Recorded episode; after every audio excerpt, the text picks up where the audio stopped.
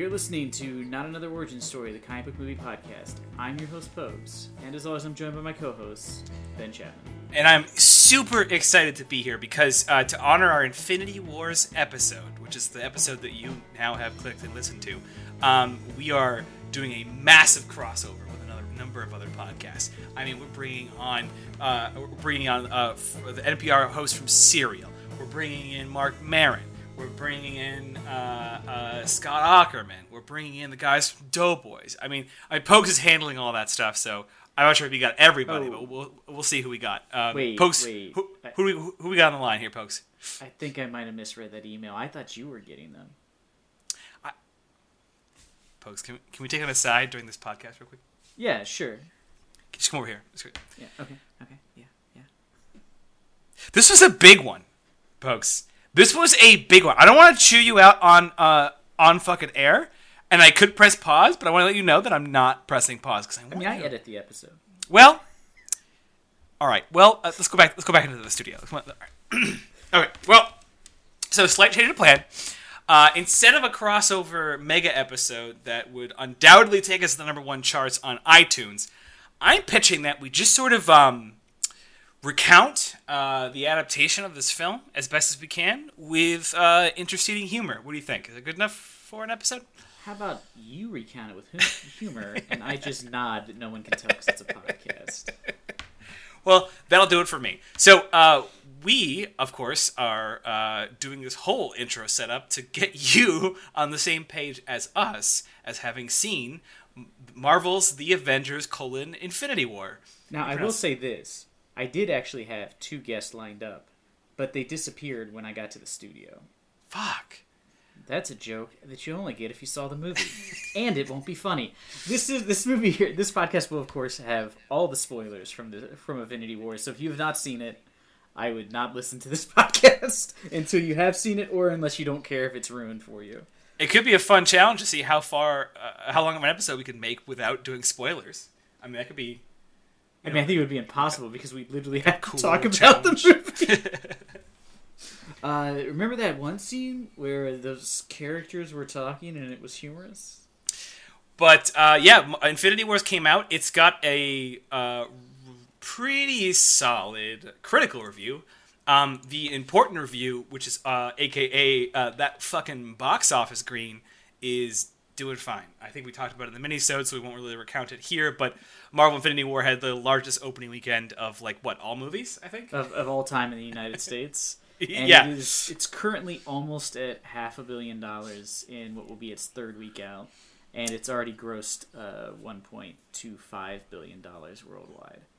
and that is something else. And and to think that that that putting together a movie with this cast that stuck the landing in a way. I mean, there was a wobble, maybe with an ankle or two, and maybe a couple of the flips weren't um, regulation. But I mean, I all told, I think even the most critical people I've encountered. Um, are at least uh, upbeat about the movie. Uh, I have not encountered anyone so far in my day to day life, or anyone uh, online, excluding comment sections that I avoid, that uh, hated it. So I think that's that's fucking Yes. hard to do. In a shocking turn of events, even I thoroughly enjoyed it. So you know it's got to be pretty good. I mean, I nitpick a little, don't worry, but it was hard with this one to find really But things but to complain about. seriously, like like wind back the clock to like I don't know, like 2000, 2008 or something, like about ten years, and and, and tell yourself that there's gonna be a movie that comes out that's got Iron Man, Thor, Hulk, Captain America, Black Widow, War Machine, Doctor Strange, Spider Man, Black Panther, Gamora, Nebula, Loki, Vision, Scarlet Witch, Falcon, Winter Soldier, and then uh, an assorted members of uh, of of Asgard and and Earth and and Star Lord. I think I skipped, but No, all of that low in the cast list for some reason. all of that in being wrapped up in one movie that, while perhaps a little uh, oddly paced at times, perhaps a little truncated here or there. Uh, oh, did I forget? Um, did I forget that uh, that that that Forge Man, Ugh. the Star Forge, or s- sorry, that was a weird. A, a sight gag that did not work at all. No one Well- even chuckled when I saw it in a completely full theater. Well, we will get to that because I had the opposite. reaction. What what is what is sort of shocking is um, when you look back when they did the first Avengers, it was like such a huge deal that you were like, oh my god, they took the three characters from these huge movies, you know, and Yeah. really like Robert Downey Jr. was like a huge star at the time, but they were all becoming stars because of these movies, and it was like such a huge deal to be like, can you believe they took three separate movies and put those characters in one new movie? That's so cool. They don't do, you know, that's like really old old movies would do that sort of thing, you know, maybe like a Buck Rogers or something, but like you don't see that and it that at the time you're like this is so amazing. I can't believe they did that. And then you cut to this and you're just like wow avengers 1 was real lame. Like compared to like when you think about like all of these people now are like superstars because of these films if not from other things. Their box out they're huge and they managed to take like 30 characters and almost pretty seamlessly in a lot of ways intertwine all of them into like one story that that works and there's no there's no one scene where you're just like like where it feels like they're forcing people to be together. You know what i mean? Like it's all kind of organic to the story that everyone ends up in one place and how they all meet. I, which the, that was the part i was most impressed with. I Yeah. for sure there was just going to be a scene where they were just like well we gotta go get vision and blah blah blah from their house. You know you just be like ugh this is I mean- terrible. you think about the complaints people had about how Justice League started to try and like paint the picture of those characters coming together with like uh, some of the preceding movies. We're like, hey, we got this email attachment containing all the characters that will be in the Justice League. Like that's like Yeah. super awkward way to handle it. Uh, yeah, but you're right. In this way, they, they parse them off into distinct little groupings and they slowly merge them into um, a, a- almost into a complete united front by the end. Um, I will say that the, the, the fault here, and it's uh, it's expected that it would happen, is that the challenge here is to me watching it, and this is because I run two of these, but like a dungeon master, I would in, I would I having this many players, if you would call them that. Your, your intent when having this many people in the mix is to try and give everyone a moment, right? Like a scene or Yeah. a piece of a scene where they felt that they, they were they played to their character, they did something notable that people will remember. That is hard to do, and not everyone gets one. In fact, some people are really on the f- peripheral. Yeah, and some some of the characters that are in the peripheral were very confusing to me. To be mm-hmm. like, like because there's a lot of screen time dedicated to a couple of characters that I was just like, why? Like, there's a there's a lot of Bruce Banner in this movie, and Well, I don't get why. well, let's stop being quite so vague and, and, and, jump into it. Um, one thing, and I saw a lot of people talk about this before I saw the film, is that the Infinity War did the absolute right fucking thing, which said, Have you seen any of these movies before? No? Get the fuck out.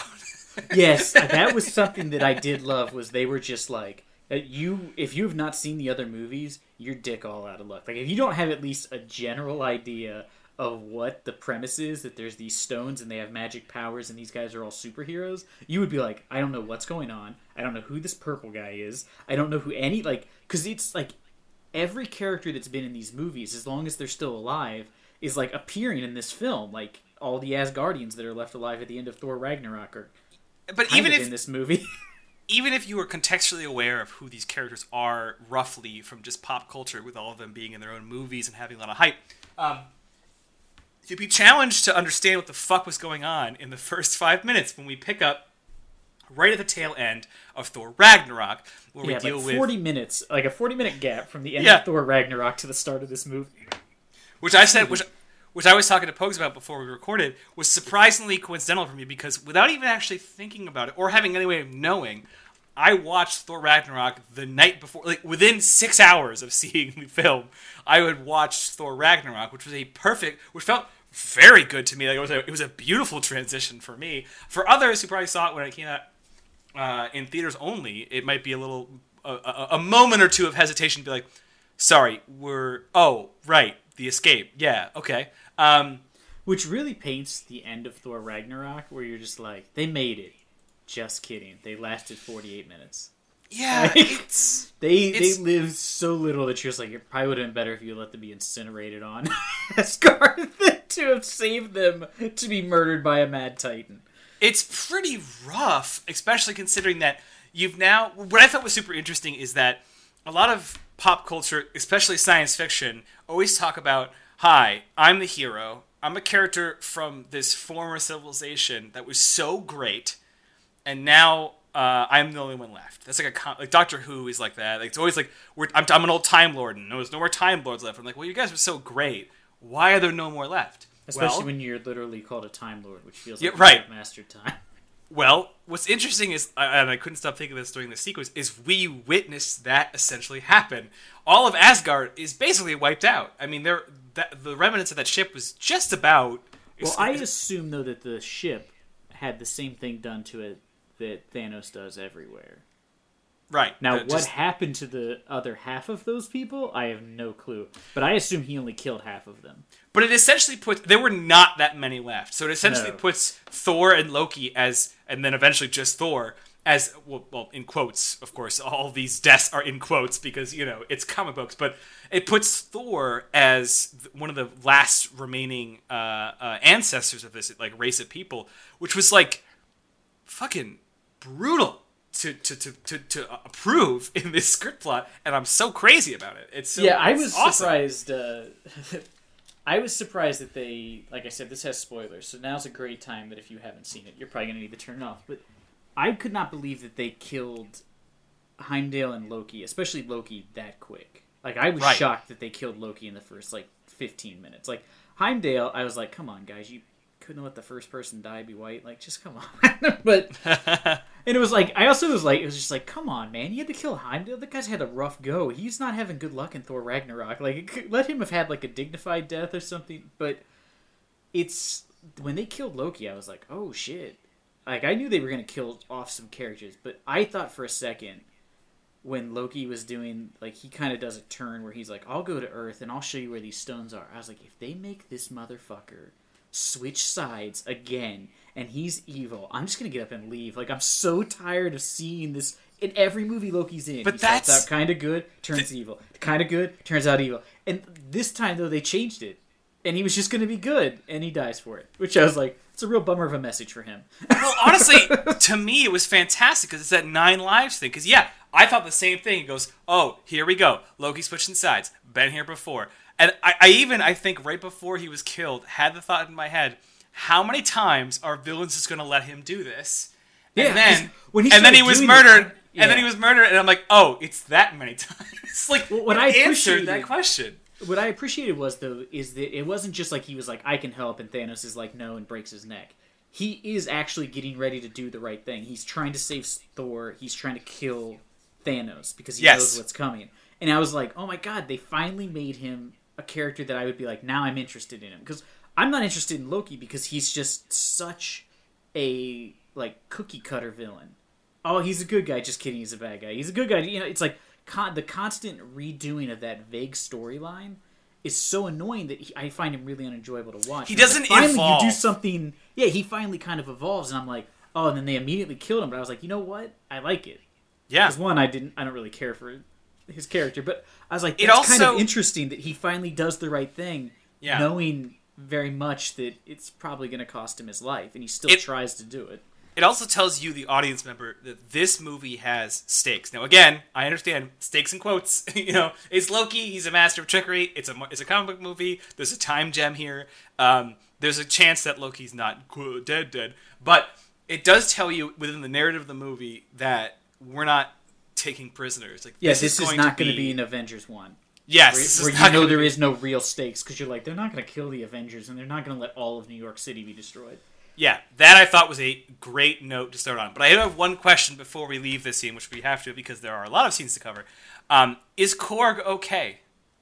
Uh, he is suspiciously not even seen as a corpse. I noticed, which I'm very concerned. I'm extremely concerned because I need my Korg spin-off movie ASAP. Uh, So we'll have to see. I hope he's dead. Uh,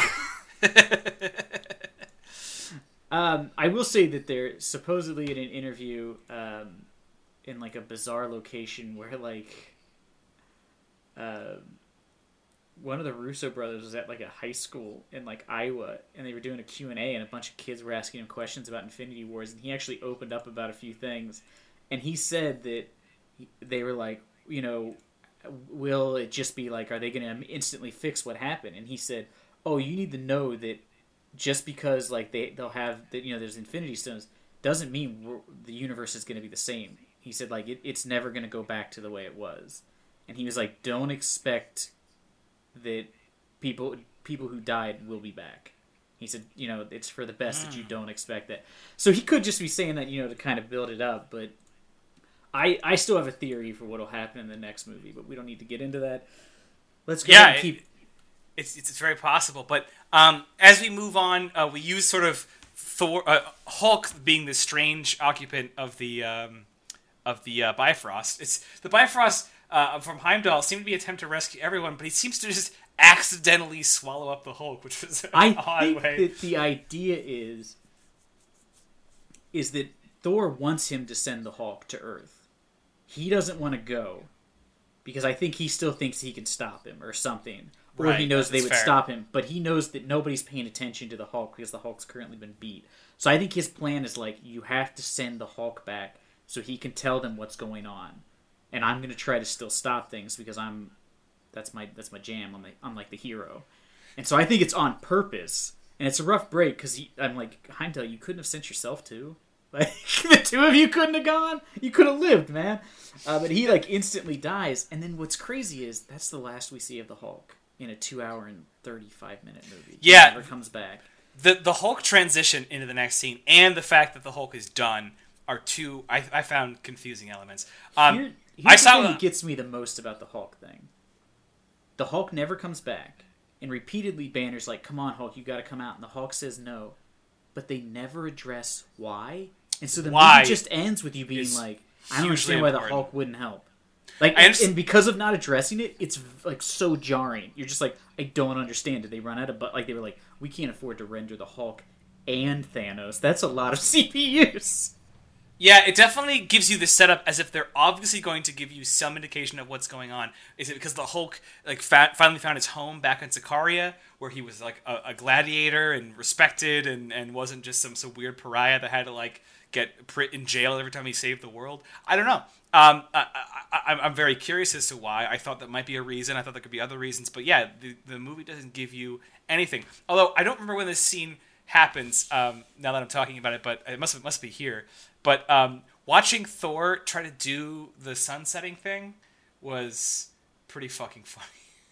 The sun setting thing. Is that? Is that am I getting the right, the right scene? Doesn't he? Doesn't he uh, try to um, coax coax coax uh, Hulk down at some point? Oh no, no, I don't think that happens in this movie. Wait, where am I getting that from? I think it happens in Avengers too.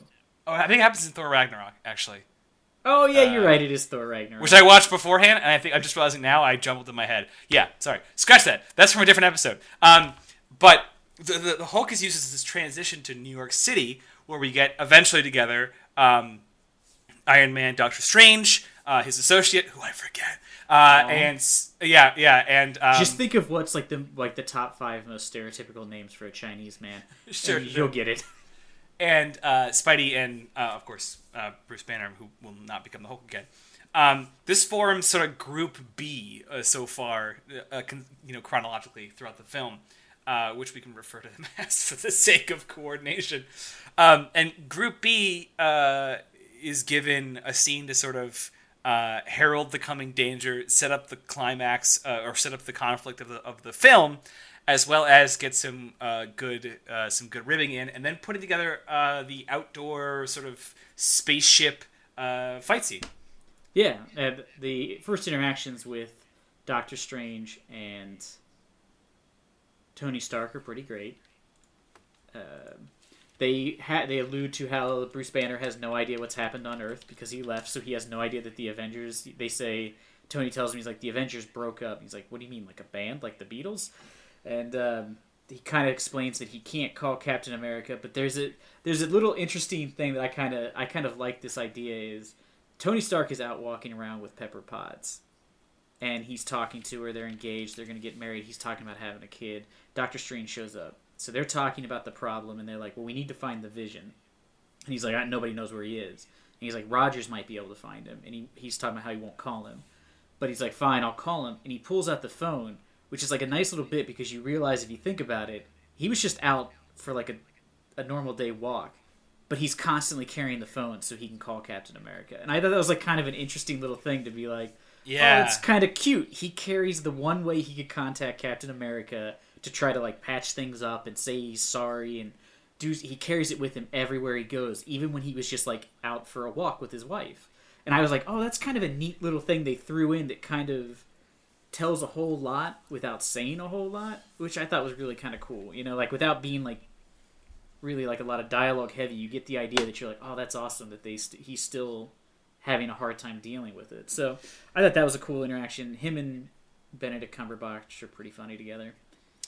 Yeah, I, I mean, do, do you think anyone in this scene uh, uh, struggled at all? I mean, it's a lot of people doing. I mean, you got Spider Man, who's known for jokes. You got Iron Man, who's become known for jokes because of who plays him.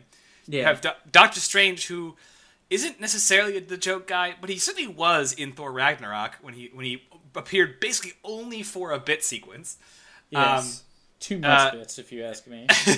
possibly but those are all sort of playing a game together uh, uh, in terms of dialogue and i don't recall any failing but here's my problem i can't recall any of the jokes either Yeah, there's a joke where Doctor Strange calls him a douchebag, but yeah, there's not a lot of dialogue in it. It's great. I this is the start though of something that confused me in this movie, which is like a holdover. The only like real holdover kind of from the comedy of Thor Ragnarok is Bruce Banner has just become comedy comedy relief, but it doesn't make any sense why he's comedy relief. Like I'm there's also- no explan like in Thor Ragnarok, you just accept it. You're just like ha Yeah. ha ha ha. He's funny because everybody's funny. In this Well, movie, no, you're no, like, hold I on. don't get why he's funny. it makes sense again it makes sense in thor ragnarok because he is the fish out of water i mean i guess so is thor but that's the classic comedy beat is you take a character who is unfamiliar with a setting and then you put them in the setting and you watch them flounder and that's the comedy and so him being comic relief and that makes sense he doesn't understand the customs the world the technology anything but when he's back on earth he should, she should be earth's greatest scientist or, or top three Yeah, at least Like if you watch like the first two movies, Banner's portrayed as being like super stoic and serious. He doesn't have like one-liners like everybody else. And then all of a sudden now he's just like all one-liners. And I gotta say, like that to me was like probably the weakest link in the mm-hmm. movie. Is I'm just like, I don't want these comedy beats, and there's so much Banner, and I don't care. Like I don't understand why they were like, you know who needs a lot of screen time? A character we wrote out of like four movies even being referenced because nobody cared, and now all of a sudden we're like, people kind of liked him in Thor Ragnarok. Yeah, you're right. It's I- so weird. I, I think I agree with you on, on the banner quotient in retrospect, but I don't think during the movie I ever felt that way necessarily. I You know did I during mean? them because I was like confused because there's a surprisingly small amount of Captain America in the movie. I thought. Yeah, that I mean, if we were to put the, let's do some fucking data math on this. Cap is tiny in this movie. I mean, Iron Man gets gets a ton of screen time. Thor gets a ton. The Guardians get a fair amount. Decent am- yeah. Um, I, uh, I would say that Captain America has like him and Black Panther and like Captain America's squad, like the Renegade Avengers. They all Yeah. get all about the same screen time, and it's so weird. Not because I'm like he should get more screen time than Black Widow, but I'm like, it's just sort of weird that like these characters are just sort of relegated to just like fight scenes and a little bit of dialogue. And i'm like oh that's kind of weird because there's a lot with tony and like what he's going through and stuff which i they needed.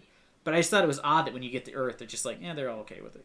It's like everything's just so quick. Like when he sees bucky he's just like hey bucky! And they hug and then it's just like okay that's it. It's like what? Yeah. There's big moments there that they should have cut something to put in. Yeah, I mean Bucky just kind of shows up and he has some moments, some amusing moments and some fight scenes, but but him and Cap, yeah, just they, they, don't have that that that reconciliation that they should have had. And I don't know, like I know it's driving a lot of people. You know, you understand what Iron Man is doing and he has he has an emotional attachment because he's seen earlier with Pepper Potts, and then he sort of almost disappears in the middle of that of a, like a- just a morning walk, and he's Yeah. off into fucking the galaxy. There's a big deal there. Um, you know, you know, Star Lord loses uh, Gamora, which is hugely impactful. Uh, Spider Man is seeing Iron Man as a father figure, and so his his his side to side, shoulder to shoulder fighting with him is a big deal. There's like moments that are like emotionally tethering you to the scenes and the, the, the behaviors of the characters that you're seeing. Some of them are a little looser. I, I don't really quite know what Doctor Strange's motivations are other than maintaining galactic balance. But yeah, Cap shows up. And the last time we saw him is Civil War, right? yes where he is like literally a war criminal they imply that he Yeah. and scarlet witch and falcon and uh, black widow and the vision or not the vision but um, the, the rest of them have been operating as like a like a black ops Avengers. Like under the radar, they've still been being Avengers though, and it's just so weird because you're like, wow, that's weird. They don't address what they've been doing. They don't really explain anything. I, it's just like because I was like, oh, that's such kind of a waste. Just so I can get a few more banner jokes, like that's what I mean. That was like Yeah, where I thought you're the right. banner thing was too You're much. right. I was like, cut And some Cap- this out. and Cap is one of their best emotional like vessels because you know he he's all about uh, like like respect for human life, respect for his his partners, respect for uh, uh, uh, freedom. I guess like he's got all these sort of ideals that he's always ready to, to dish out. Yeah, he So- is the the morals of the Avengers. Like, So to learn like about- their moral compass, and so it's like to completely remove that from the story. Yeah. It's just sort of weird. I need Yeah. to know where his headspace is. I mean, he is a war criminal who has nothing but respect for his ideals and his country, and he's omitted from all of that. And so I absolutely wanted to know how he feels, but instead he's like, "Hey, I have a new shield," and oh hi, Bucky. Uh, Yeah, uh, and like it's- his reveal though is like one of the best parts of the movie because uh, Yeah. some of some of Thanos' goons show up to try to get the, the gem out of uh, Vision's head, and And we, and by the way, real quick here, we are in Edinburgh, where I just was. that's right, and he got some sort of uh, bubonic plague. Uh, I sure did. hmm but the they're trying to get away from him they're getting beat up and the guard they're standing there and uh, a train's coming by and in like the background you can kind of see somebody standing there and the train finishes and there's just like this silhouette figure and then you know the bearded you know like sort of like you ooh I'm, I'm a renegade now i grew facial hair like walks out and i was like oh this is great and then he has kind of a cool fight scene with scarlet witch and and falcon getting into it and uh, black widow and everything and you're like this is really cool and then that's pretty much it. He's never really given much else to do. that sequence should have had you know like a, a, a five minute uh, follow up like post fight where we, we get to, to know a little bit of, of like just just just a, a hint of where captain is at mentally. And we get a hint of what they've been up to and what they're what they know and what they're trying to do. I would like yeah definitely. I totally agree. I would definitely And- need and- a little more of that Yeah, and I was also surprised that like Tony has a moment with Thanos where the two of them have like a conversation, and you're like, oh okay, because Tony's basically going back to all the way back to like the first Avengers and Iron Man three, where he had that vision where everybody's dead but him. And that's what all these movies, the other Avengers movies, were kind of like leading up to in Civil War. Is that's like the point of why Tony sides with the government is he's actually trying to prevent what he thinks will be their death by doing something they shouldn't. And that's like his whole thing is he's like I have to fix what I caused because this is all my fault. If I hadn't shown up, none of this would have happened because I was like the first. And so you're like, that's interesting. He has a talk with Thanos. I was surprised they didn't have a scene where Captain America and Thanos talked because they would be such polar opposites. You know, like Thanos' whole thing is uh, he wants to kill half of the universe in a completely random manner. He's just going to kill one half of the universe. He's not. Which, gonna, by the way, as as our job is here, as as, as um, this is the toughest one to do probably, but as our as our job of uh, patrons of adaptation, it's important to note that that is not the Thanos from the comics goal. technically he does want to kill half the universe Correct. But his reasoning in the comics is much different. His reasoning is that Death will be in love with him and allow him to die because he can't die because she refuses to see him. He's in love with her. She scorns him and he can't be he can't die then because she refuses to come get him. And she tells him at one point, "If you want my love and you want to die, you have to kill half the universe. Then I'll listen to you." And so that's what makes him go mad. And he gets the Infinity Stones and tries to kill half the universe so that Death will fall in love with it, which is like a ridiculous plot.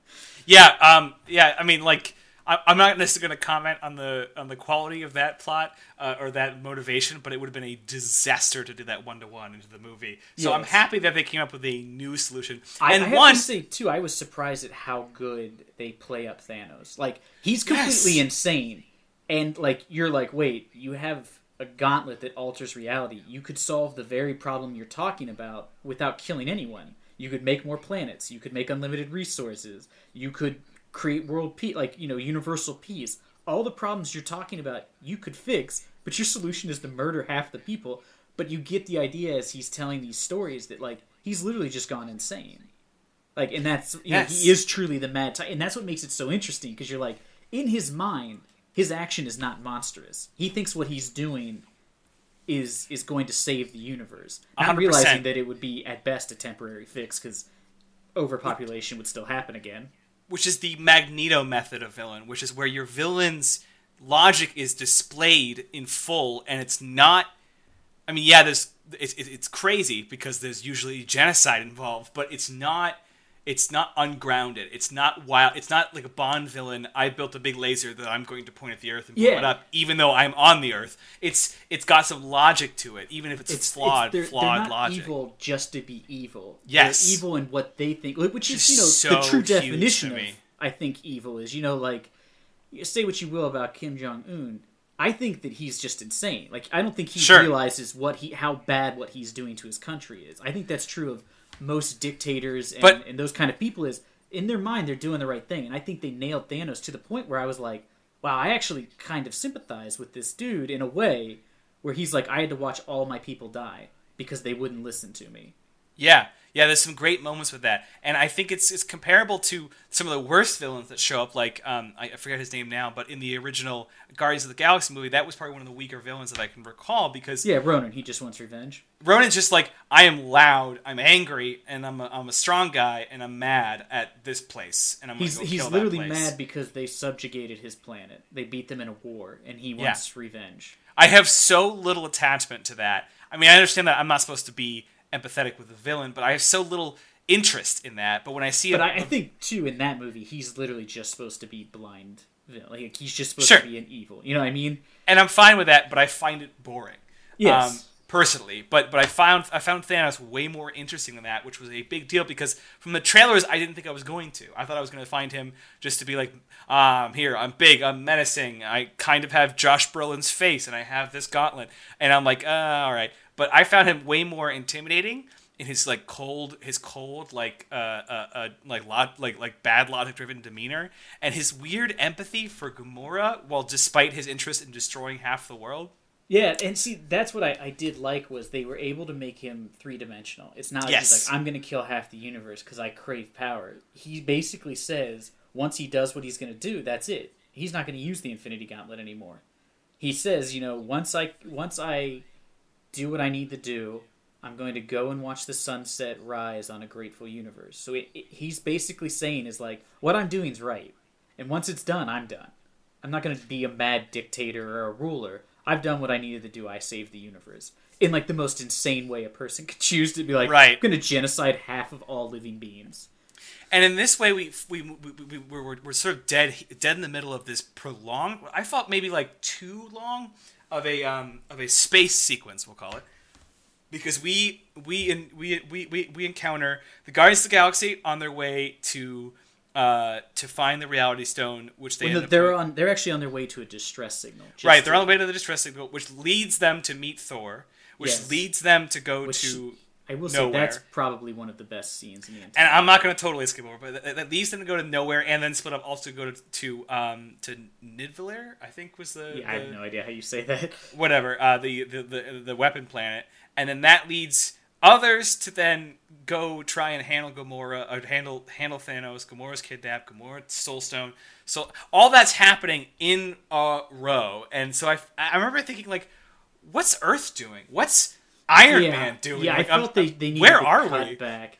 Yeah. And the problem is, is that the scenes they decide to interlace with the Guardian stuff is Thor and Rocket in space in a scene which is very long, and I could have. It did not need to be in the movie. Like again, like it's one of those moments where I was like, I get what they're trying to do, but it was like a good fifteen minutes of the movie that was like, okay, Thor gets a new weapon. I didn't need 15 minutes to know how. You could have said he got there and the the thing was still running, and we find out the guy made him the gauntlet, and then he said, I can't build anything anymore, and he's like, oh, we'll do it with you, and then that's it. We don't see Thor until he shows up again. You know what I mean? Yeah, Like, there was no need for this whole. you might be right. is shut Like down. it's a- it's one of those scenes where independent of the context of the larger movie i enjoyed it i mean we see um we see uh god damn it what is his name Peter Uh, Dinklage? yeah we see peter dinklage playing this uh playing uh, uh itari or whatever his name is um this this this gigantic space dwarf uh Uh, uh, Which is the uh, joke that in my theater got like when they show like when he showed up and they're like, haha, see, it's a it's a real life little person, but he's bigger than everybody because space or something. You know, it's just like, wow, that's a bizarre joke. I, I don't know. I my theater had some laughs to it. I gotta be honest. My, Wow. my- I heard someone like uh, just sort of like guffaw when he came up on screen. So yeah, I guess it's one of those things. It's just not a universal one. I, I didn't really have one reaction one way or the other. But yeah, like seeing like I kind of liked the way he played that character. Had like the voice he put on. I, I liked watching Thor and fucking Rocket solve a problem.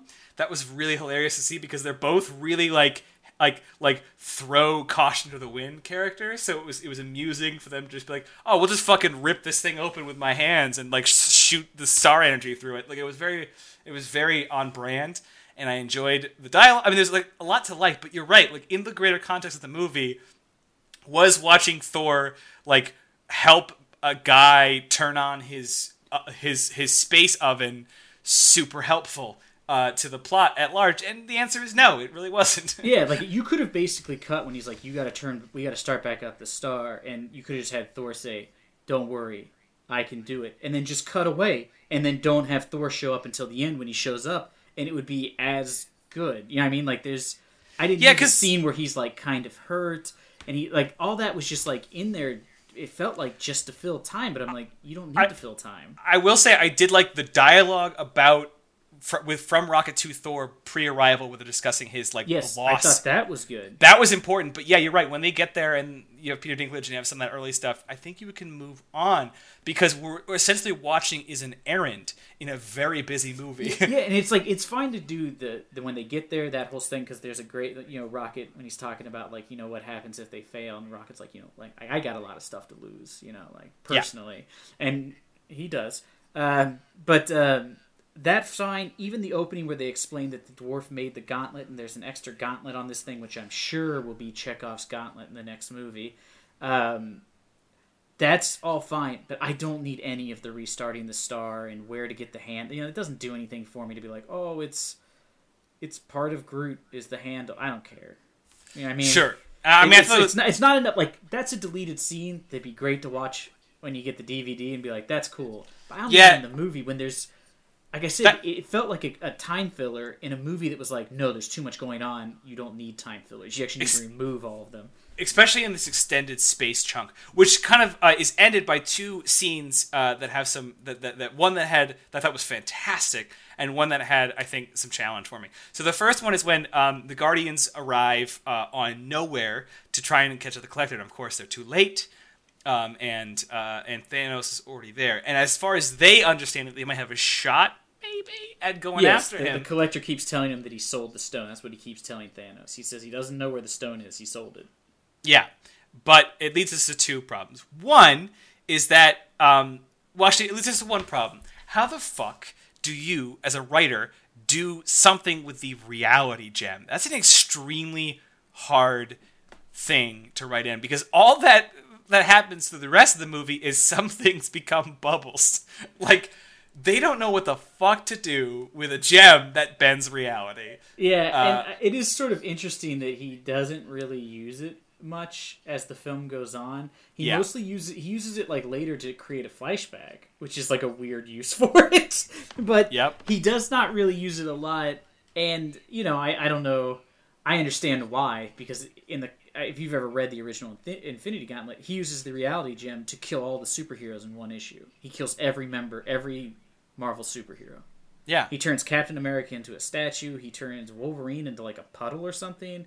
He disintegrates Thor. It's like all this stuff, and you're just like, and it's ended. And he's just like, all right, I won. You're like, what the fuck? And then the rest of the comic is about a character that was not even popular then, and is certainly not popular now. Adam Warlock finding out where he is and going to fight him, and you're just like, wow, this is a weird story. So I get why they were like, well, we can't have him just turn. And Wave- I, it, yeah, it, wave it his also seemed yeah. like um, his ability to alter reality existed as long as he was there. Because Yeah, when he leaves, when he takes Gamora and he leaves, everything he did undoes itself. Yeah. It, it, like, it seems odd that he would undo it. You know what I mean? Like he'd be like, "All right, you guys are back alive." Like you think he would, he would just be like, "I don't care, I killed him, whatever." Right, because you, you get this moment where, yeah, he, he's got this power to bend reality, and he immediately turns two of the more powerful members of uh, of the, or at least one of the more powerful members, and the weird add-on from the last movie into just shapes. Yeah, Just he like- turns her into like a ribbon, and he basically turns Drax into a bunch of blocks. and you're like, well, shit, there goes two characters. But yeah, again, it's temporary, which seems not very powerful. Uh, and it seems like something like Doctor Strange could do just on a, like a any good given good day. So yeah, it, it seemed like a weak thing, and this happens again with the Time Stone. It's like the fucking hell it must give a scriptwriter to be like, okay, so at this point, the villain now has the ability to do anything that he can imagine and make it reality. Um, go ahead and write around that by adding. Find a way to still add conflict and not write one thousand plot holes. I will say this: this was something I was shocked at. Is at the end of the movie there is a scene where all Thanos needs is the gem that is in um, Vision's, Vision's head. head, whichever Yeah. I forget which one it is. the. Soul Stone, yeah. No, No, the Soul wait. Stone's the one. Yeah, he gets on the plant, the purple. Oh, one, so right, I forget right, what yeah. this one is. Life, but he all he needs is is this, and uh, they destroy it, killing the Vision in the process.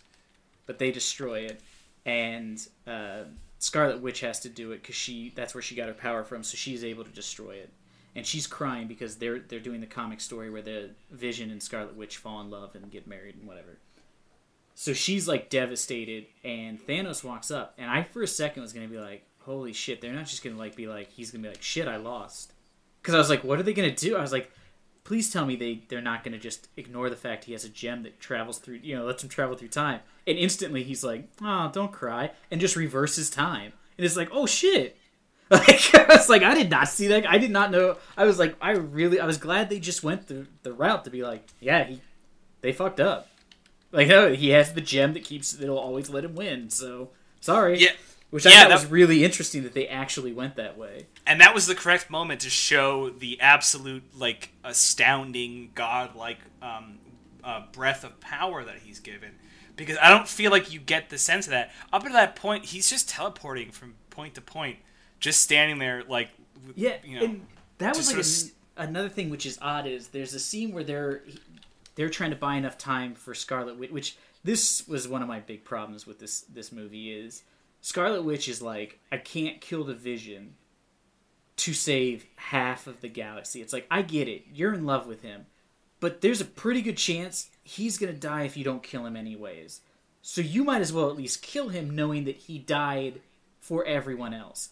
But she's like, she can't make herself do it, and it goes on for so long at the end. It's like, come on, man. Nobody at this point would be like, I can't. Like, you you'd feel terrible, but you would just do it. Plus, he's also a robot, yeah because there was which is also moment like, I get these people like. there was another one of these like moments where you're like almost want to scream at the characters for being too empathetic um, to the point of just of, of utter destruction. That was one of them, which was I admit a, a little frustrating. But the one that um, I saw some people at the theater being mad about, but ultimately I found uh, interesting, which was uh, during what, what I call the plucky Space Avengers fight sequence, which is where the uh, Guardians of the Galaxy, uh, the ones that aren't doing errands, um, join up with Iron Man, Spider Man, and Doctor Strange to try and stop Thanos. And they've actually got a pretty good plan, which leads to one of the most comic booky fight sequences I have seen uh, in in a movie because there's so I, I could picture like right now like a two page splash of Spider Man doing a flip over Thanos and netting him, and like you know Star Lord flying in the air, and and uh, t- Tony putting a fucking you know like remote bomb on his back. Like it's all like the most comic booky fight sequence, and it's a fight sequence which had fresh ideas and Yeah, fun it's- and it's fun cool. moments. It's, very cool to watch all of them using their powers, but like syncing them up. Like Doctor Yeah. Strange is using his magic, Tony's using like his you know wep- his lasers and his bombs, and Spider Man's flying around and using like his agility to keep And- Thanos from being able to do anything. And the plan to use Mantis to drop on on, on top of Thanos' head and cloud his his mind so that they can physically overpower him is just straight good idea. Yeah, like it's a well-written. solid plan, well written, solid plan that I didn't see coming. Which is also why I thought this and many of the fight sequences were very interesting. But there's an end here that I'm getting to, which is that um, ultimately the fight fails because of a moment that we can complain about in a moment. But I'm not talking about I'm not talking about Star Lord's bad idea. I'm talking about post that when it's all all is lost and um, Thanos is about to destroy um, uh, uh, uh, Tony Stark to to encourage Doctor Strange to give up the the gem that he has. Uh, to do it, you know, and, and it works. And and Doctor Strange, who is who is a cold, calculating man, who specifically said that I would let you die if it meant protecting this, gives it up. Uh, I, I, I recall a couple people in the theater going, "Oh, like come on!" Like, and I and I can understand the the notion, but the the reason I found that so interesting is that they planted a scene a little bit before that, Yeah, in which Do- it. yeah, in which Doctor Strange is running the math on what it takes to beat Thanos, and while he doesn't say necessarily what that is, the fact that he knows that makes his decision so much more impactful because it means that he may understand that the only way out is is involves Tony Stark in some big way. Yeah, because he, he says that he does like four, 14,256,002 or something uh, outcomes of them fighting Thanos. And Tony Stark is like, all right, well, how many of them do we win? And he says one. And then at the very end, which we'll, we can, we're just gonna talk real quick about this. The end of the movie ends in in. I'm gonna just we'll gloss over it actually right now. Sure, yeah. at the end, a series of characters die, one of which is Doctor Strange. And as he's dying, he looks at Tony and says, I'm sorry, Tony. It was the only way. The implication being is that the events had to, they had to fail and let Thanos win so they could eventually beat Thanos. Is that what I got from that line is like, he watched it and he was like, this is it. This is the only outcome where we win, is we all have to die. Yeah. And then so I was like, I was like, oh, that's really interesting that they're kind of setting up is the next movie. You, you know they're gonna win. Yeah, I mean, it's there's not a lot of mystery in comic book movies, so you're like, oh, they're definitely gonna come back at the end. But you're like, that's really interesting. Is like he has to let this terrible thing happen because that's the only way they can actually win. Yeah, which I thought was such a was an excellent way to handle that hard scene where you you have to let a hero relent to save you know an important character, but And it it- feels so. Go ahead. It, it just yeah, I can feel in the moment so like painful when it's like you can't give it up, my man. Like you gotta. Also, you yeah, gotta- and I think yeah. because when I saw it, uh, we were talking about that, and I, I heard a couple people when we were leaving, they were saying like, I don't understand why he gave up the gem. And I was like, I guess some people probably just forgot that earlier scene because it's like a Yeah. good 10, 15 minutes beforehand. that's true. And so I think, but I thought it was a good idea in the fact for storytelling. It does because Thanos even points it out. He's like, "I come on, I know the necklace on your neck is fake. You have the most powerful weapon that any of you wields, and you never used it once during the fight. You never reversed time to fix it." And so he's like, and, and I was like, I was like, oh, that's a really good way to explain why Doctor, because like that's the entire Doctor Strange. The end of the movie is just him using the time stone. Like that's Yeah. how he wins. It is obviously that you, being able to reverse time is a wicked powerful power, you know. So I thought that was interesting that they explained because I was like, the scene when Star Lord Star Lord does something really dumb, and it, this is so uncharacteristic. And this was like my probably my biggest gripe with the movie. In my mind, I was like, why doesn't Doctor Strange just reverse time so that didn't happen?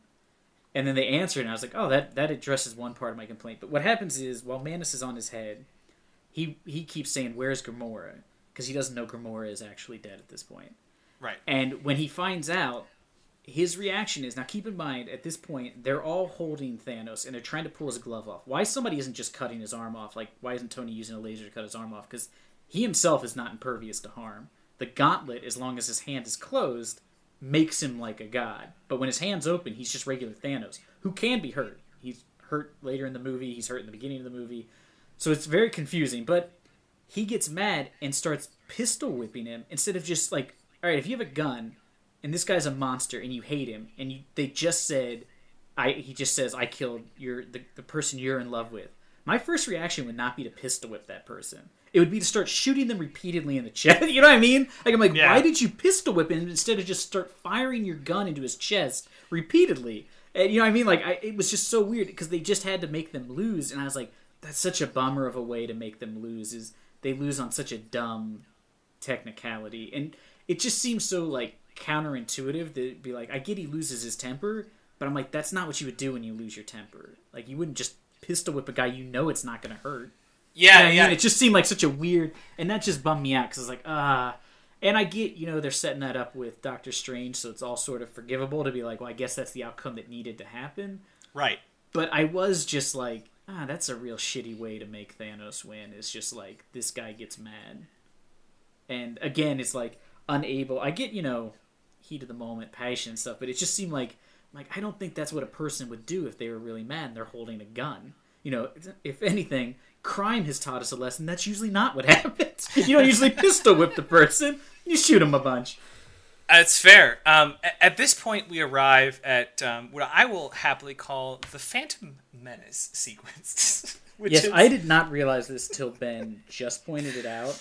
When we And, get to uh, this scene of a sprawling green hill landscape, and the heroes sit inside a giant blue bubble, while while an assault of enemy enemy troops from drop ships uh, arrive. Uh, actually, tall angled drop ships arrive, Yes, and, they and enemies fly. and they just drop out of. I did not realize, but the more you like, the after you said, I started thinking about. it, I'm like, oh, dude, this is legit. That scene. this is this is basically the Phantom Menace battle scene with the Gungans uh, versus the uh, the battle droids.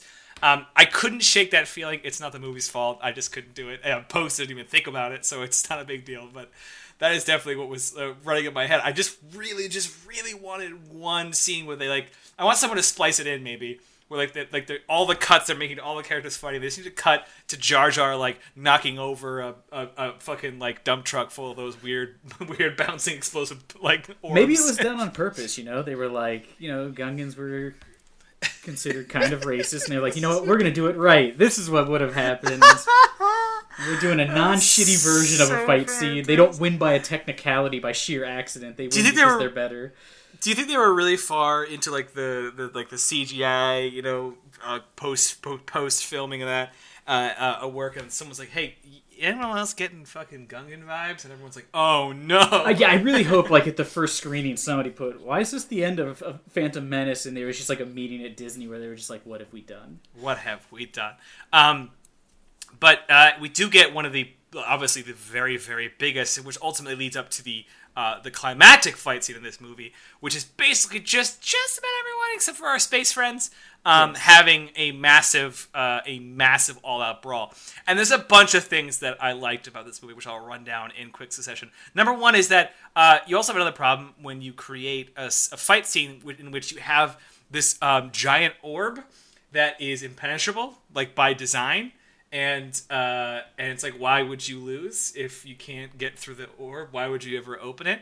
And then I watch as they slowly kind of overwhelm its capacity by just sheer numbers. Yeah, these then like basically slave monsters. yeah, and then they showcase that they're all starting to um, they're starting to flank them, which is easily done because they're all basically packed at a one battlefield here on the edge of the city, which forces them to open it on purpose to let them all you know sort of come to a head at one point. All legit, like straight legit. Yeah, I thought that was like war really tactics. cleverly done. Yeah, yeah. and it didn't diminish like because I was afraid what they were going to do is they were going to get there and like Wakanda was going to be like our defenses will stop them and they were just going to go right through it and I was going to be like oh that's really shitty, but I liked that they were like no, their defenses legit probably would have held up for the most part, but they needed to stop them from being able to get behind because at this point they're trying to they're trying to disconnect the gem from Vision so they can destroy the gem without killing Vision. Which seems to be an interesting sequence because we see, um, oh, and I'm spacing her name, Shuri, uh, Shuri working uh, aggressively hard uh, on on on de sort of decoding this this challenge. Uh, a, this leads Banner to just like straight up like not be part of that when that would be like kind of his.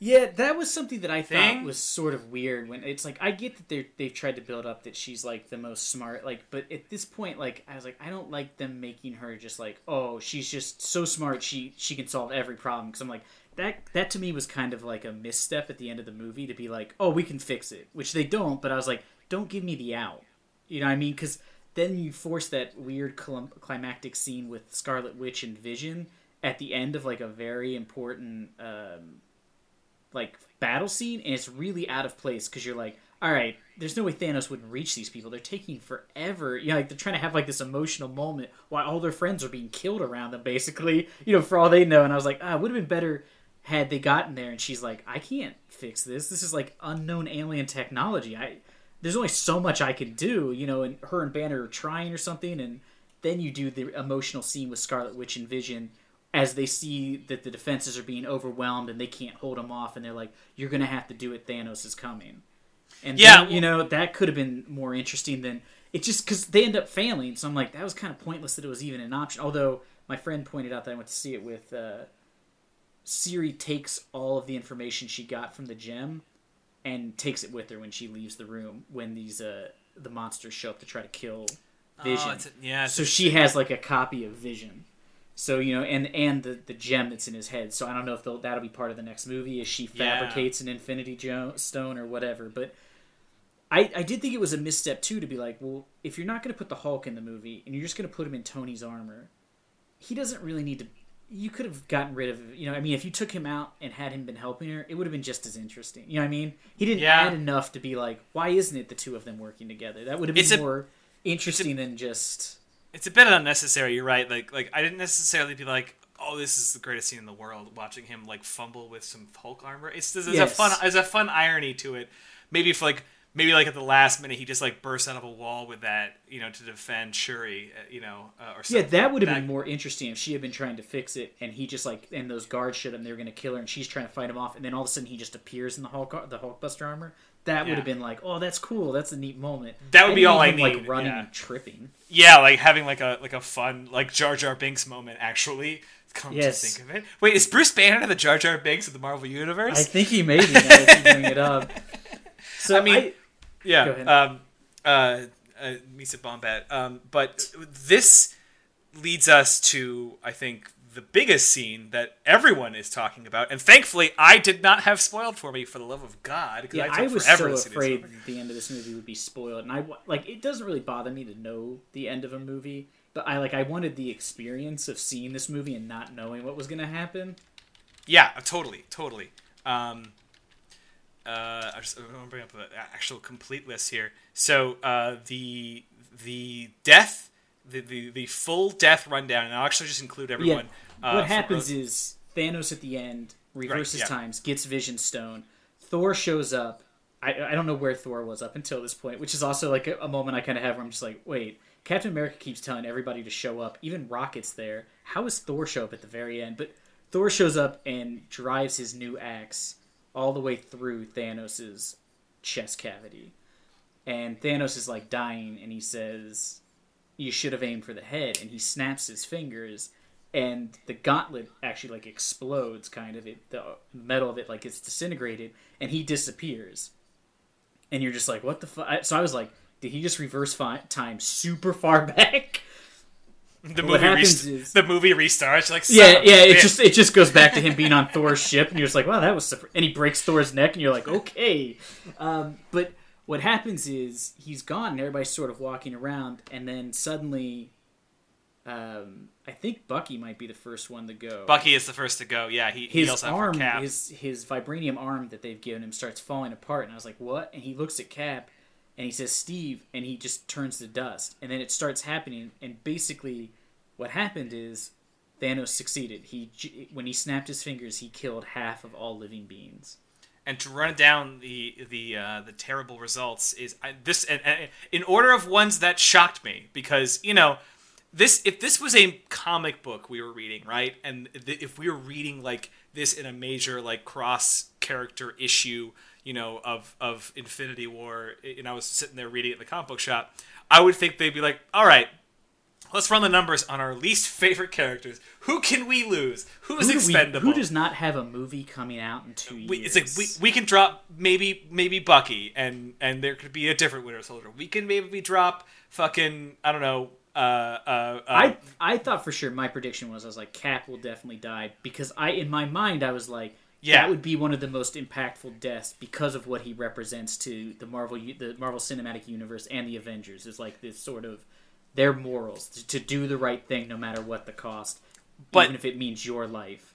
in order of surprising, it's, it's the ones that disintegrated included Black Panther or T'Challa, which is a huge. That blew my mind when I saw him. I saw him come on screen and I'm like, oh, which one of his friends is gonna die?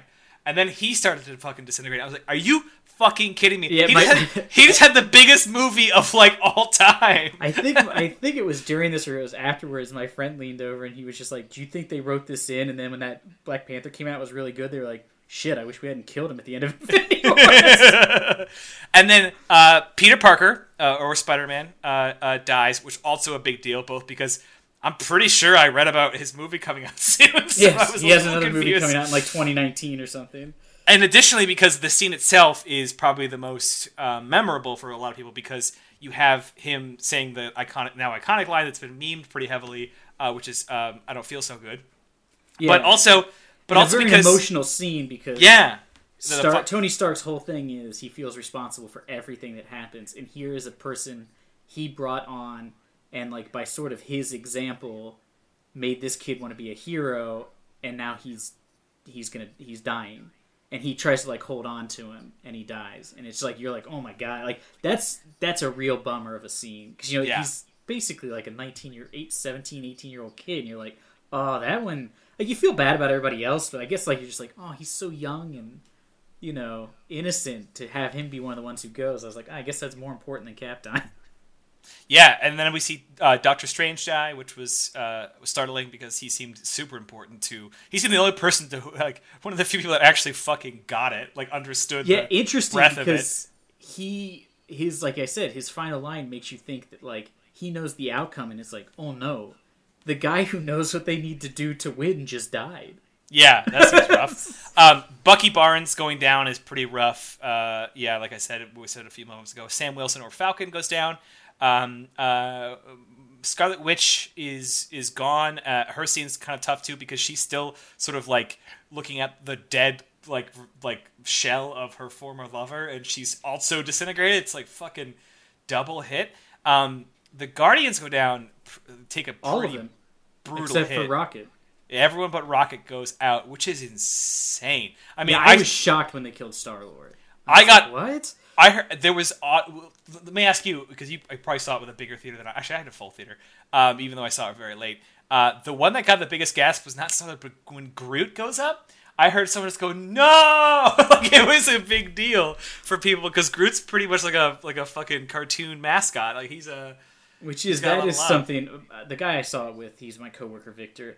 He's like obsessed with reading stuff on the internet. He told me that in a tweet James Gunn released that what Groot says when he dies, he says "I am Groot," and he looks at Rocket is uh, he he's actually saying "Dad" with like a Yeah. question like "What's happening?" because he views Uh. Rocket he views Rocket as his father now since he's like a baby Groot who grew up with him and he dies, and that's why Rocket's like so devastated when it happens. And I was like, "Oh, geez, that's a bummer."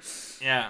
Uh, and then, of course, in the in the post credit sequence, we, we lose Nick Fury and Maria Hill. Nick Fury going on to uh, call out for Captain Marvel for help. Yes, Um, probably one of the weakest post-credit scenes of, Yeah, of the Marvel most universe. most But people what- are just what like, was interesting what, was what does that mean? Yeah, they're like, "Oh, sweet, you've got another movie coming out. Thanks." Uh, what was sort of interesting that I didn't think about when, when I was leaving, I was talking to, to this guy Victor. I was like, you know, I was like, I can't believe the people they killed, and he said, "Well, did you notice? It's all it's none of the original characters died." He said, "None of the original Avengers died," and I was like, "Oh shit, he's right. Black Widow didn't die." Captain Mm-hmm. America didn't die. Tony Stark didn't die. Thor didn't die. And it's like, oh yeah, you're right. Like all of the people whose contracts are up didn't die. And so I was like, oh, I wonder if that's how they're going to bring everybody back. Is that like they're all those people who lived are going to be like, we'll sacrifice ourselves, so Right. you, and then they'll bring back, but they won't bring back everybody, you know, because like, you know, they they need somebody kind of important to die. So if like you know, Sam Wilson doesn't come back or Bucky doesn't come back, he you know that would be something. But like I could see Stark being like, I'm going to sacrifice myself so that Spider Man comes back. So And I was like, that could be really interesting to see. Yeah, I think you're absolutely right. I mean, it's a, it's a- it's a pretty cool theory, or at least we lose some of some of them. At least, yeah, the living the living ones do something uh, really really se- like se- uh, uh, selfless and just to, to bring back those that we lost. Um, because yeah, like just just speaking, it's interesting because you look at the deaths of these characters to two ways. You watch it internally in the movie, and it's there's a lot of like really heartfelt moments. They feel very real. In the back of your mind, you're like, Tom Holland's like a big property right now. Like he's not going anywhere. Like and like there's this weird part of party that's like not in the movie. That's that's almost commentating on the fact uh, of how these feel hollow. And I've heard people make the argument that these deaths feel uh, cheap. That that because we know a lot of these characters can't be gone for good. But I think that's bullshit because we're always constantly like badgering comic books and comic book movies for not having stakes, and then when they do, we like I don't believe that they have stakes. It's Yeah. kind of it's kind of like there's a no win scenario here. I I definitely think that if not like Captain America and maybe Iron Man, mostly because I I just don't know if they want to keep making these movies, even if it's just the Avengers movies. right. I think you'll definitely some of the bit characters may not come back. yeah. I think You I know, think right. some of this like I I could see them being like uh, Drax doesn't come back or Groot doesn't come back or some people are saying that a lot of people think is that everybody who died before Thanos will be unsavable. There'll be no way to bring back uh, Loki, He- Heimdall, or Gamora. They're just dead.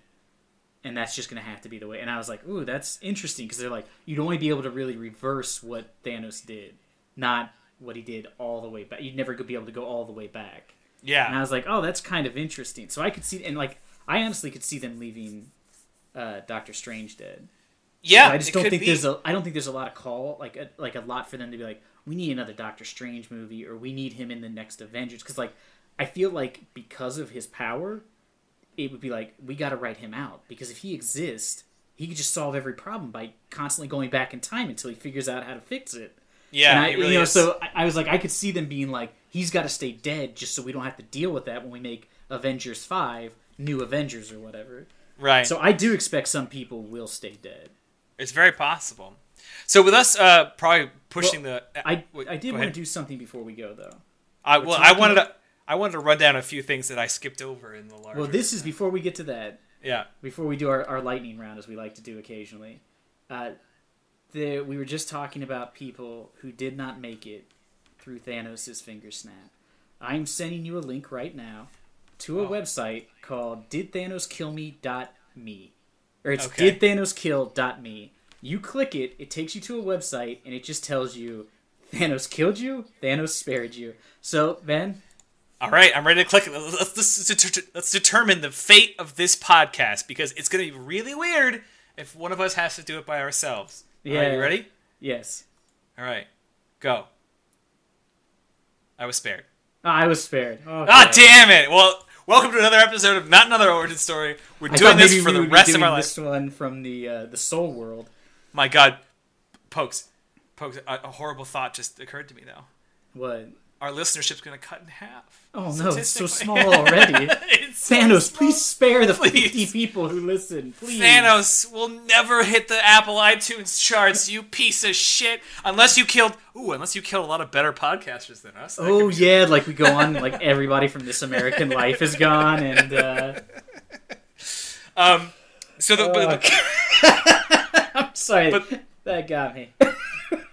there has been some moments that have come to me uh, uh, uh, as we've been going over. There was too small to mention because of larger things happening, but totally worth mentioning. One, um, let me just ask you this: uh, your thoughts on the Winter Soldier picking up Rocket and doing a spin gun maneuver? I, yeah, I will say that I found the Wakanda battle scene very underwhelming because it's just a lot of quick cuts, and it's just like they're like, we need to show each person beating up something, and I'm like, okay, eh. I thought it could have been. I don't know. Yeah. I, I was expecting more, which I guess is silly. There's a lot of I, I like very siloed fight sequences that don't Yes. or, or are the, the exception being my favorite sequence from that entire thing, which is Scarlet Witch. I'm trying to remember everyone in there. Um, Okoye, um, Black shit. Widow. and yeah, yeah. So no, yes, Black Widow, and there was maybe one other. Anyway, they're all battling in that ditch, like as tanks Yeah. are flying over them, and they're fighting. I don't know the name of any of these aliens Whatever are. the whatever the Uh, horned lady is. That was an excellent fight because there was lots of give and take. There was lots of very cool moves, and the ultimate of just throwing her into a tank tread was just fantastic. yeah, yeah. And I, I appreciated that they gave uh, that there was scenes of like the women standing on their own, sort of. In you fact- know what I mean? I was a big fan of when Scarlet Witch just like wipes out a huge swath of them, and one of them's just like, "Why was she inside? Yeah, yeah. When she shows up, she just like blows up a whole group of them. Why was Yeah, she out I, I would say that uh, Koyo. I don't. I don't know how you say her name, and so I'm probably butchering it. So I'm going to apologize. But uh, Black Panther's bodyguard, she has some like she has very little to say in this movie, but they captured like her sarcasm so well. Like she says, "Why was she inside?" When the Captain America then first show up, she's like, you know, when you said you wanted to open Wakanda to the outside world, this isn't what I thought. And he said, well, what do you think? She was like, I don't know, the Olympics, maybe a Starbucks. Yeah. I was like, I was like, I was like these are some good jokes, you know. And Yeah. she's such a great character that I was like, I'm glad she was in it because I was afraid all the supporting cast from Black Panther wouldn't really be in it, but they bring back uh, I can't remember the guy's name. Um, Batu? Baku? Yeah, yeah. yeah. Yeah, he's back, which is cool, and they they addressed it like most of the planes people are dead and everything, so that was cool. Uh, The rocket scene though is pretty great when uh, he just picks up Rocket and they're spinning in a circle shooting, and then Rocket's like, "How much for the gun?" He's like, "It's not for sale." And he's like, "What about the arm?" And he's like, "No." And then Rocket's just like, "I'm gonna get that arm." You know he, you know that arm caught his eye. Uh, speaking of good jokes, one of my favorites that, that stuck with me leaving the theater, which was definitely, uh, uh, "Are you from Earth? I'm from Missouri. That's not Earth. You dipshit." Yes, that is a great moment. There's another Like- great joke that follows that, which is when he's like, they talk about Footloose, which is Yeah. uh, that's something that he mentions in Guardians, how much he likes the movie Footloose, Which has become like a still-" legend to the other characters. Like, yeah. And he's like, "Is that still the greatest movie on Earth?" And Spider Man's like, "It never was." but he's like so genuinely confused when he says it. Like Holland plays it Yeah. perfectly. I, I really liked it. Yeah, the, there, there, there's a number of quality scenes, and there's a lot I'm forgetting. Frankly, I really want to rewatch it. Um, uh, uh, there's so many things I remember, like vaguely laughing at and just enjoying or grinning at during Yeah. the movie, and then didn't they didn't stick with me long, like because of so much happening to recall during uh, follow up. This is one of the weird episodes, by the way, listeners, because normally Pogues and I take uh, between short to very long notes, and uh, these these live watches are tough because we've attempted to maybe bring like a small notebook in, but I didn't you know that even do it because I didn't. I think you were gonna didn't. do it. Not to mention the fact that I could scarcely probably have the time to take notes while just trying to keep Yeah. up with this. yeah, I don't think I would have even written anything down. Uh, another uh, something from my notes. What do you think about Red Skull's cameo? I was totally trying to remember there was something that was bothering me. Yeah, Red Skull's in there. It's not played by what's his name. Uh, no, which was surprising. That guy does a great imitation of Hugo Weaving, Yeah, that guy's actually. doing a not great German accent. Do you know who that is? That's a professional impersonator. Yeah, yeah, I, I did not know that. Uh, again, the guy at work was telling me, and we looked it up, and I was like, oh, he's apparently like on Walking Dead, I think, or something. yeah, Ross McQuan, Mc- Mc- McQuan or something like that. Um, he, Yeah. he he actually does some quality impressions. He's quite good. He's known for his his his like second impressions where he does like an impression in like two seconds, oh, sometimes without dialogue, which is pretty Oh hilarious. yeah, yeah. I, that guy's on on Douglas movies all the time. Yeah, yeah, he's Yeah, quite yeah. he's quite good. I mean, I'm, I'm quite happy. I would never have called him out in the movie. No, I thought it was Weaving Yeah, because it sounds it just was like him. too. There was also something that I. This is something that uh, Victor pointed out to me when we were leaving. I did not get this, but when uh, Red Skull's talking about how a lifetime ago he was stuck here because he was deemed unworthy to hold this the uh, gemstone that was in the tesseract, and instead of being disintegrated, he was like turned into like some weird wraith. yeah, But he mentions that he has to guard a treasure that he can never have, and I thought it was because he was a ghost. And uh, Victor was like, "No, it's because the only way to get it is to sacrifice something you love." And the Red Skull doesn't love anything; he only Yeah. loves himself. And I was like, "Oh, damn, man, that's some." I'm like, if that's what they meant, that's brilliant. If not, you should have written this movie. Because I was like, I did not get that. And he's like, "Yeah." And I was like, "That's if that's what they meant to do, that's a brilliant line." Um, uh, the other line that, that uh, that certainly also was popular enough to be I've seen memed a couple times, which was um, "What have you done with Gamora?" I have a better question. Who is Gamora? Better question. Why is Gamora? Uh, yes. That was popular. That one. That one. I, I enjoyed that uh, quite profusely. Yeah, Um, all of like Tony's interactions with Star Lord are pretty Yeah, great. Uh, yeah. because they're they're in a lot of ways they're the exact same character, except for one's real dumb.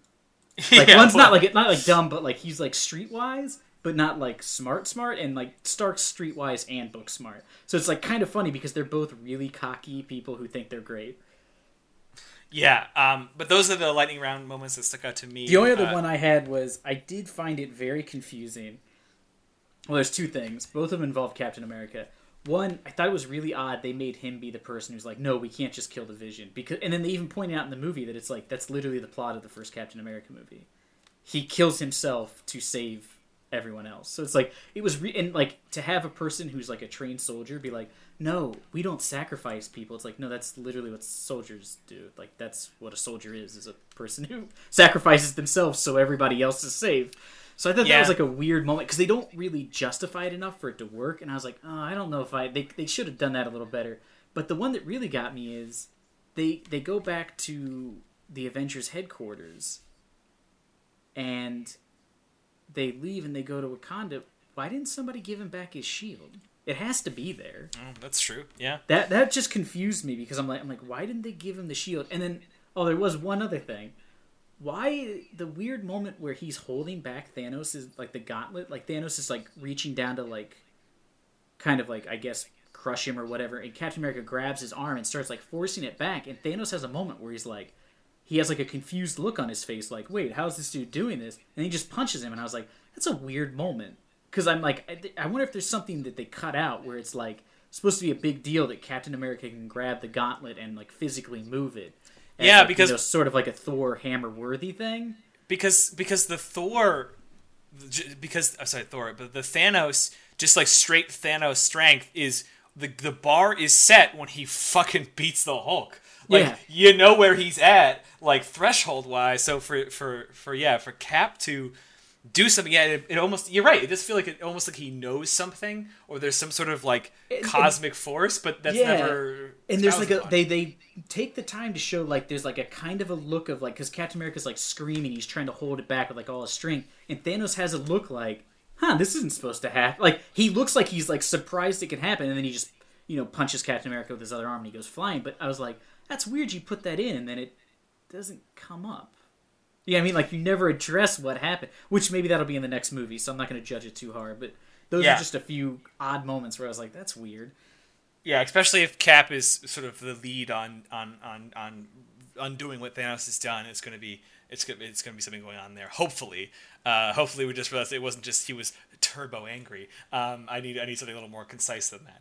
Uh, but yeah, I think that was um, I think that uh, fi- finally exhausts all the thoughts that are in our heads from having Yeah, seen one of I the was- most complicated and dense and surprisingly good Marvel films in a while. Yeah, I will say I'll, I'll give nothing but credit for the writers for not only bringing all the characters together in, in pretty seamless manner, but I thought they all did a great job of nailing the individual tones of all the different characters. You know what I mean? Because Yeah. I thought they were originally going to have all the people who wrote the individual movies write individual scenes, and they did not. A couple of them like did punch up or consultant, but they had like a regular writing team. So I was really impressed that they, you know, the stuff with uh, the Guardians. I know James Gunn did like a little bit of a punch up, but it feels so much like them that I was like, oh, that's really cool. They've kind of captured the the style or, or the voice of everybody. So I cannot recommend seeing the movie enough. I would recommend seeing it in the theater. I usually say it doesn't matter, but um, I think this is an experience. It's fun to see in a theater. It's action packed. Don't waste your money on 3D. That's how I saw it, and there's not even there's nothing in it worth seeing in 3D, which there usually isn't. But this was like they didn't even bother to put in like one thing that you'd be like, ooh. So yeah, see, see it in a theater with a big sound. It makes a big difference, and plus, just like being with the audience, reacting to things is always something I've really enjoyed. Uh, just Yeah. hearing, just just feeling the mood shift as things get dramatic, or hearing just what jokes land. It's a very, it's a very interesting like. Uh, yeah, a lady and her barometer. son. Because I saw this movie at 9:30 in the morning, so it was a lot of families. yeah. and it was a, an older woman with like her 10 year old son and uh, when they started dying her reaction was like when i took my mom to see last or force awakens and they killed han solo she was like like when they started dying i was like oh my god something's somebody help this lady she's gonna pass out There's gonna be more of them, ma'am. They're not. oh yeah yeah and then like it kept going and she kept being like no no, and i looked over and her son had like no reaction like he was just like But I think oh, that's- killing everybody I think that's the point that I was I was circling earlier is that yes, you know, in a larger sense, in a meta sense, we all understand that none of these can be permanent, but that's comic books, right? We understand that when they kill Spider-Man, that they're not just going to now burn all the Spider-Man comics till the end of time. yes They, they might hand the mantle over, maybe, but it, it, what, what you're dealing with isn't like it's it's it's moment by moment. That's where the joy in comic book and then in tangent uh, the comic book movies is is the joy is the moment by moment that being like caught up in the in the in the in the, in the, present moment and understanding its gravity, even if it doesn't have a like as big of a lasting impact as it might. Well, it's sort in of like medium. um, a James Bond. You, nobody's ever watched a James Bond movie and been like, "Oh my god, I think he's gonna die." Right. You know he's not gonna die, and you know he's gonna win. But as long as the story is well written, that's what matters. And it's like, yeah, I think that people are going to die in the next movie, and they're going to bring people back. But I'm interested to see how they do it, even if I'm like, yeah, I know those people aren't really probably gone. Right. Yeah. It no. still, exactly. It was still shocking to see in a movie because you're talking about, like, you got to give Marvel and Disney credit. Like, they took all of their big names and they're like, they're dead. Like, even if you're just like, well, they're not going to stay dead, you're like, that's a ballsy move. Because the movie literally ends with them being like, ooh, we lost. Like, that's it. Captain America, like, the last line of any of the Avengers is Captain America saying, like, my God. And he, like, kind of falls on the ground because he realizes what happened. And then you find Thanos goes up and he sits and he watches the sunrise like he said he would. yeah. And you're Yeah, like, it's- oh shit, like it's like darker than Empire's ending, you know, where you just like, Right. they straight up Right. lost. Like the movie ends with the titular characters failing.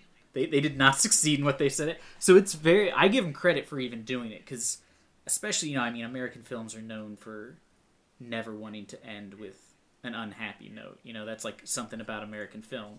So I give them credit for doing it, even if you know that it's going to be fixed by the next movie. It's still shocking they would let it end that way.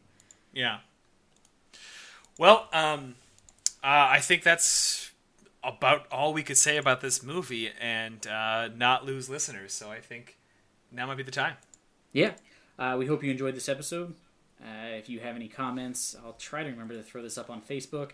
I'd also rec- I would like to see our listeners if you go to uh, Thanos did Thanos kill.me uh, let us know if you were spared or killed on our Facebook page. I'd be interested to know. See what our le- see what our readership or our listenership is going to be like. So uh, until next week, we'll see you later. Folks, I don't um, I don't feel so good. Uh, oh, sorry, that's because I was just sick. Like I was actually, I'm fine. I'm still here. Um, I keep talking to make sure that you know that the podcast is. That I Thanos hasn't. I miss Bucky.